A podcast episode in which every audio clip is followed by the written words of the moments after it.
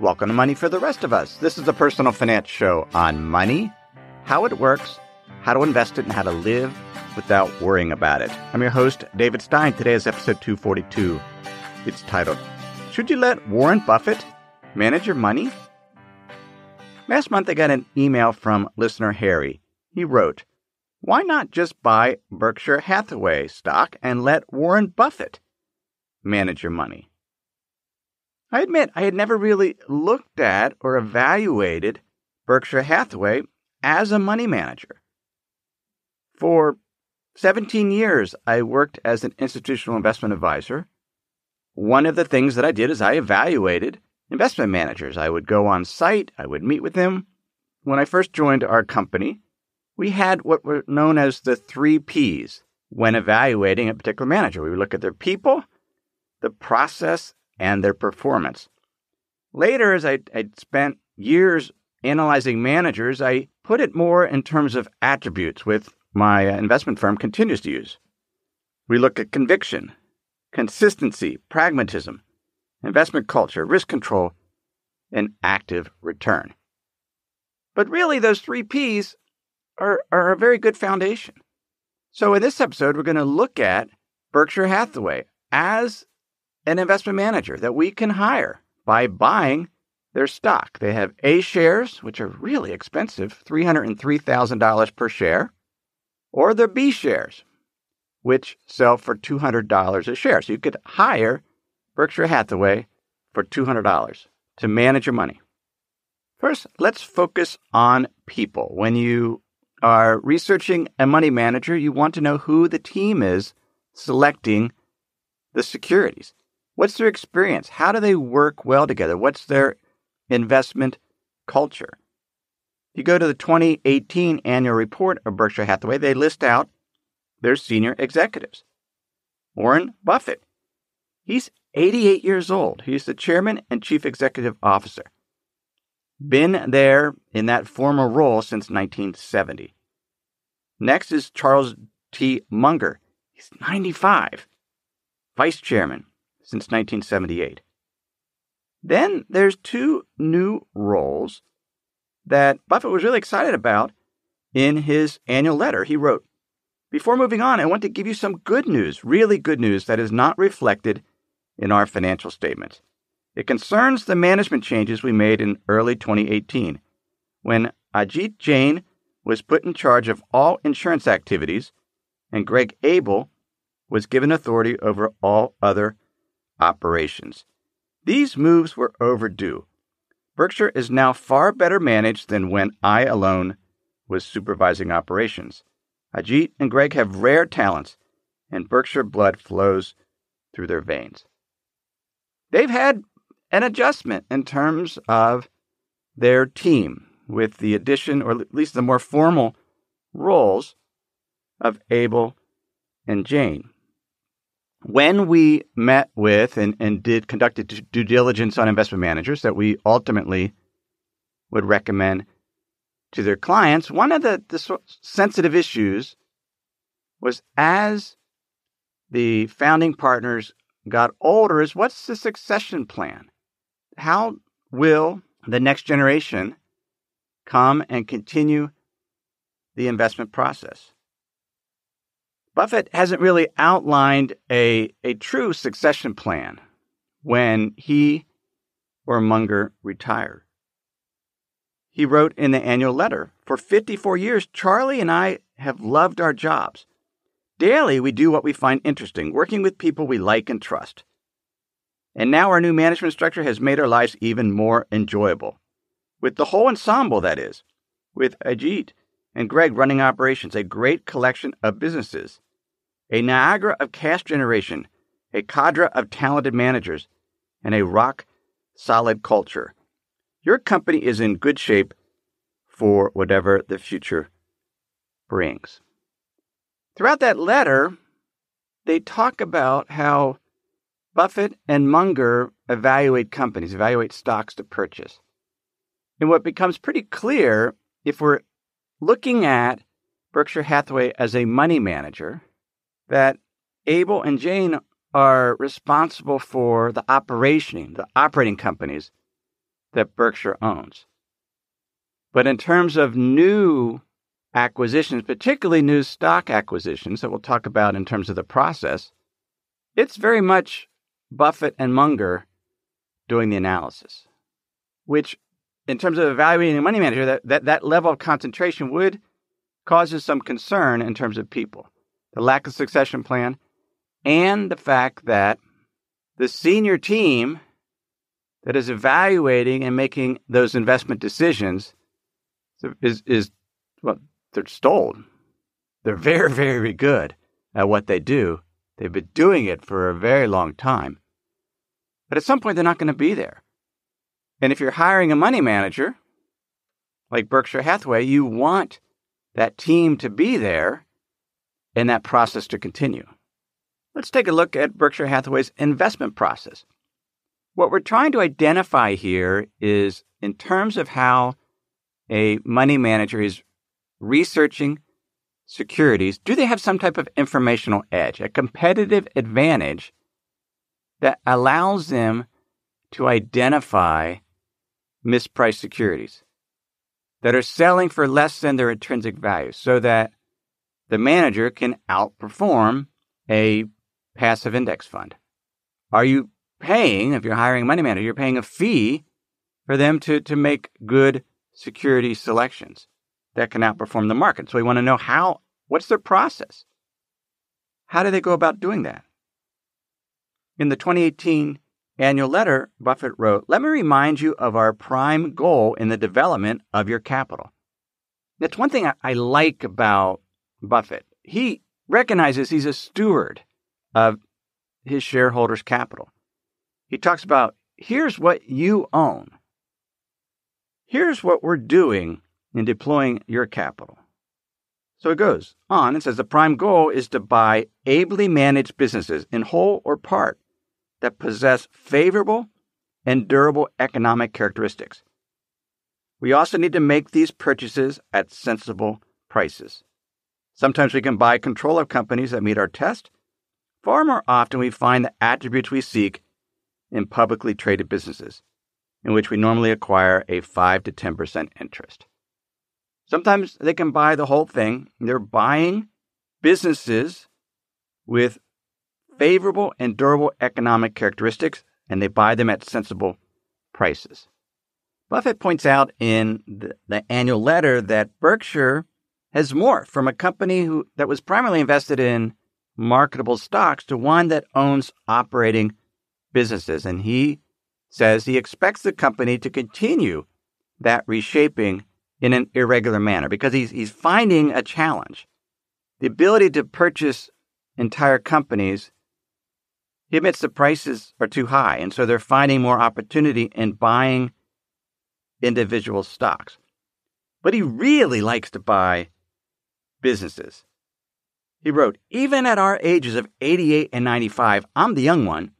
That prospect of buying entire businesses is what causes my heart and Charlie's to beat faster. Just writing about the possibility of a huge purchase has caused my pulse rate to soar. Unfortunately, they've just not been able to, to find that. They have a lot of money the cash. There's over a hundred billion dollars in cash that Berkshire owns. Now, not all that; they can, some of it's working capital, but they have the ability to to purchase huge stakes if they can find that. But he says the immediate prospects for that are not good. Prices are sky high for businesses possessing decent long term prospect. That disappointing reality means that 2019 will likely see us again expanding our holdings of marketable equities. We continue, nevertheless, to hope for an elephant sized acquisition.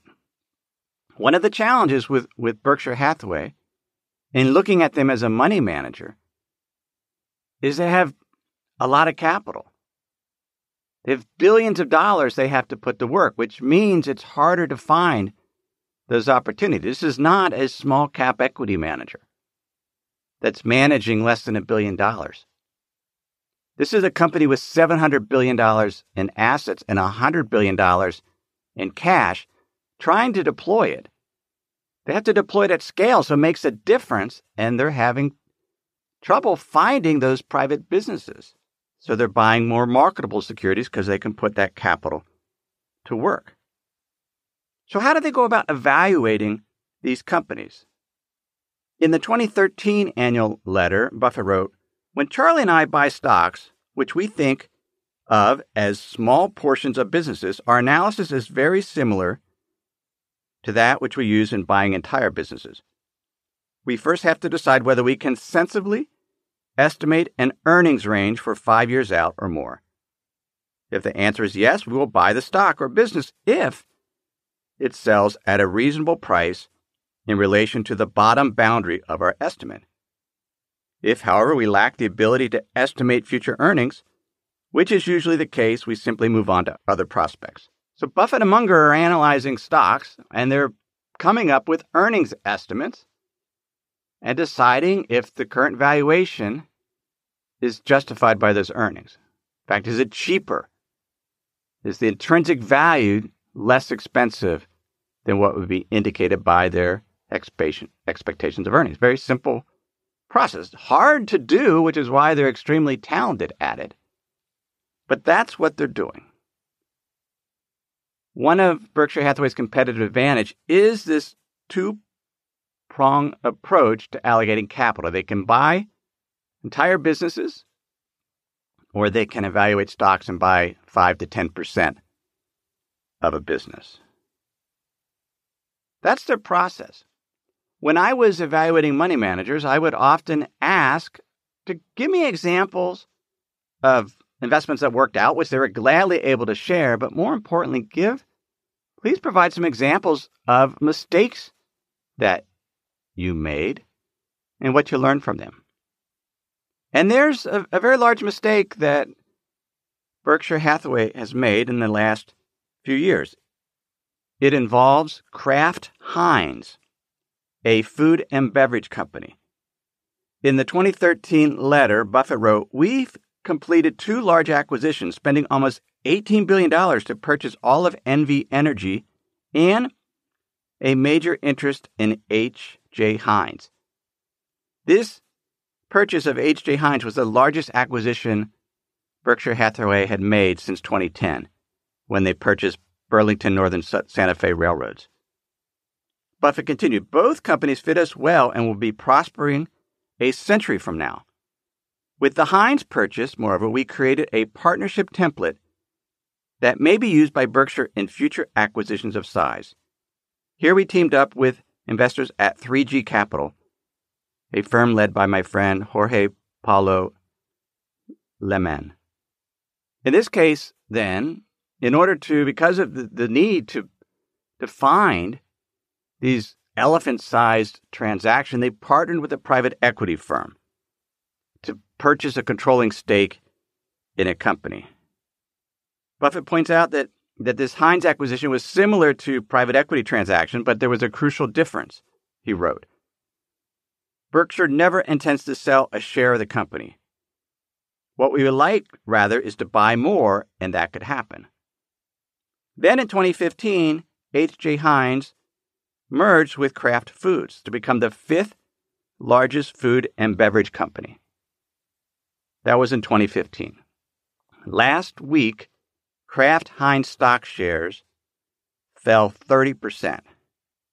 After they announced a $15 billion write down, they cut their dividend payment and disclosed that they were subject to a probe by the Security and Exchange Commission in regards to their accounting policies. Now, that combined companies, Kraft Heinz, is worth half of what it was worth when it started trading. Berkshire owns 26.7% of Kraft Heinz. They took a $3 billion impairment charge on their investment, and it was one of the largest quarterly losses in Berkshire's history. On CNBC, Buffett said flat out, We overpaid for Kraft. And we were wrong in a couple ways on Kraft Heinz. He said we both misjudged the retail versus brand fight as to who would be gaining ground on the other. He mentioned that, that Heinz had, had Kraft hundreds of years plus of advertising that are built into people's habits. And now they're seeing pressure from Costco's Kirkland brand. Buffett mentioned that Kirkland or Costco has 750 outlets, but their Kirkland brand does 50% more business than Kraft Heinz. But he admitted they, they overpaid. He said anything, almost anything at a price can be good, but everything at a certain price can be bad. If you pay too much, you pay too much, and that doesn't change. The business does not earn more because you pay more for it. So he admits they paid too much. And what are they going to do now? He says, we don't pull the plug. They're going to stay invested in Kraft Heinz. But this is important to recognize that, that Buffett and Munger, they're not infallible. They make mistakes. All investment managers, skilled investment managers, makes mistakes. And the best managers will admit when they have made a mistake. The question is, will they make better investments going forward? Do the ability to do that? And how well have they done in the past? What's their performance been? What is the proof that they are a successful investment manager? And before we look at that proof, let's pause and share some words from this week's sponsors. What do companies like Ring, Hint, and Tecovas all have in common? They all use NetSuite to accelerate their growth. Successful companies know that in order to grow faster, you must have the right tools. Whether you're doing a million, 10 million, or hundreds of millions in revenue, NetSuite by Oracle gives you the tools you need to accelerate your growth. With NetSuite, you get a full picture of your business finance, inventory, HR, customers, and more. It's everything you need to grow all in one place, right from your phone or computer. NetSuite will give you the visibility and control you need to make the right decisions and grow with confidence. That's why NetSuite customers grow faster than the S&P 500. NetSuite is the world's number 1 cloud business system, trusted by more than 19,000 companies. It's the last system you'll ever need. Schedule your free product tour right now and receive your free guide, 7 key strategies to grow your profits at netsuite.com slash David. That's netsuite.com slash David netsuite.com slash David. Beginning of every annual report for Berkshire Hathaway, there's a table that shows the annual performance of Berkshire Hathaway stock relative to the S&P 500. S&P is a measure of large company stocks. It's uh, U.S. stocks. It's an it's a good comparison. Buffett writes, just look at the 54-year history laid out on page two. Over time, Berkshire stock price will provide the best measure of business performance. And it's done incredible. The overall gain since 1964 is over 2.4 million percent, equates to 20.5% annualized return, compared to 9.7% for the S&P 500. So it's a double that. And if you could do, if that could continue, that'd be wonderful.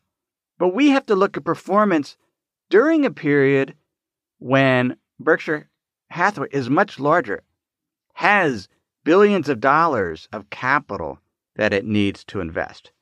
And so I use that same table to calculate returns over 5, 10, 15, and 20 years. 20 years annualized, Berkshire's stock has returned 7.6% versus 5.6% for the annualized for the SP 500 on an annualized basis. So not double, it's, it's done two percentage points better. On the 15 year period, it's returned 9% annualized versus 7.8% for the SP 500. For the 10 year, it's underperformed. It returned 12.2% versus 13.1% for the S&P 500 index.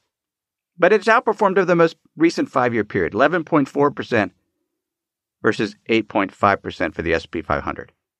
As an investor, your option, you can't really invest in the S&P 500. You would invest in something like the Vanguard Total Stock Market Index. ETF, VTI. Over that 10 year period, that did 13.3% versus 13.1% for the S&P 500. And then again, Berkshire did 12.2%. But that was through year end. Given this situation with Kraft Heinz and the write down and that, that Berkshire owns 26% of the company and it fell 30%.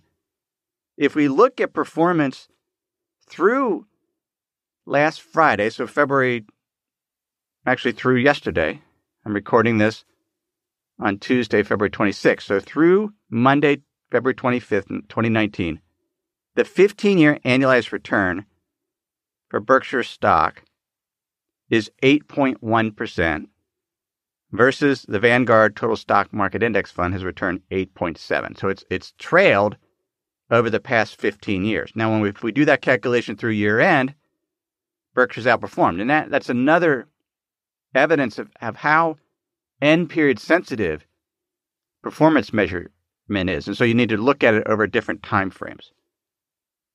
But the reality is, Berkshire's it's harder to outperform. They're a bigger company. And we see this with investment managers all the time. As they become successful, they attract more assets and it becomes more difficult to replicate that performance.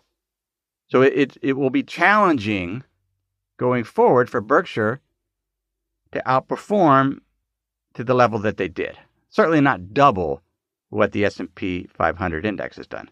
But the fast five, last 5 years they've they've Certainly, they've outperformed it by three percentage points, and that's excellent. Would I invest with Berkshire Hathaway? If they were just, if this was a money manager and I was meeting with them at their offices, kicking the tires, trying to understand the people, the process, the performance, I actually wouldn't. The big red flags would be the lack of a succession plan that the senior investment professionals are 88 and 95. They're still in the trenches. They're the ones making the decisions, doing the analysis of purchasing individual stocks. They have other senior professionals that are running the operating businesses.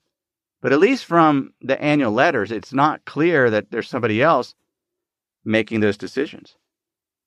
The second red flag is there's just too much money under management that they have too much capital to deploy, and that will lead to lower performance in the future. Now, will they outperform? Hopefully. They've done incredibly well. But just objectively looking at them as a money manager, I wouldn't hire them to do that. Particularly if Buffett is not there anymore. Or Munger. I mean, at some point, they just won't be. Buffett says, well, what would he do? In 2013, he says, My money, I should add, is where my mouth is. What I advise here is essentially identical to certain instructions I've laid out in my will. My advice to the trustee could not be more simple. Put 10% of the cash in short-term government bonds and 90% in a very low-cost S&P 500 index fund. I suggest Vanguard's. I believe that Trust's long term results from this policy will be superior to those attained by most investors, whether pension funds, institutions, or individuals who employ high fee managers. So even Buffett didn't recommend his own stock upon his passing. He recommended an index fund, which is interesting because Buffett has says diversification is a protection against ignorance. It makes very little sense for those who know what they're doing. Buffett and Munger are in a class of their own. They're brilliant investors. Most of us are not. Buffett says the goal of the non professional should not be to pick winners. Neither he nor his helpers can do that, but should rather be to own a cross section of businesses that in aggregate are bound to do well a low-cost S&P 500 index fund will achieve this goal. In closing, Buffett shared some other fundamentals of investing in his 2013 annual letter. He said you don't need to be an expert in order to achieve satisfactory investment returns. But if you aren't, you must recognize your limitations and follow a course certain to work reasonably well. Keep things simple and don't swing for the fences. When promised quick profits, respond with a quick no. And that's why I invest. I don't try to invest like Buffett. I invest in diversified ETFs. Sometimes I'll use active managers if I believe they have an informational edge. I continue to look at them, but the bulk of my assets are diversified index funds because I'm not an expert in estimating the earnings of individual companies and determining that they're selling for less than their intrinsic value. He also points out the importance of, of fact figuring out the earnings and what is the cash flow and basing our investment decision on those earnings estimates as opposed to focusing on just the price of the asset will go up for whatever reason. He wrote, if you instead focus on the prospective price change of a contemplated purchase, you are speculating. There's nothing improper about that. I know, however, that I am unable to speculate successfully, and I am skeptical of those who claim to sustain success at doing so. Half of all coin flippers will win their first toss. None of those winners has an expectation of profit if he continues to play the game. And the fact that a given asset has appreciated in the past is never a reason to buy it.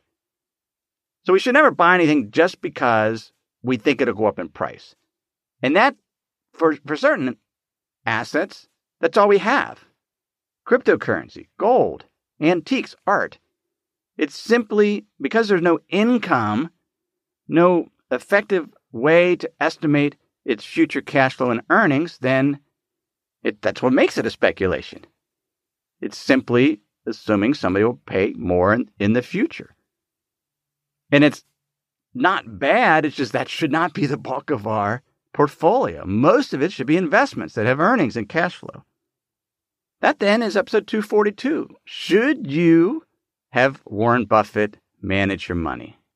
I'd say no, despite how good they have done. Or if you want $200, you could use the Robinhood app and buy a few shares of Berkshire B. Try it out, see how it goes. But not for the large percent of your portfolio. I wouldn't do that.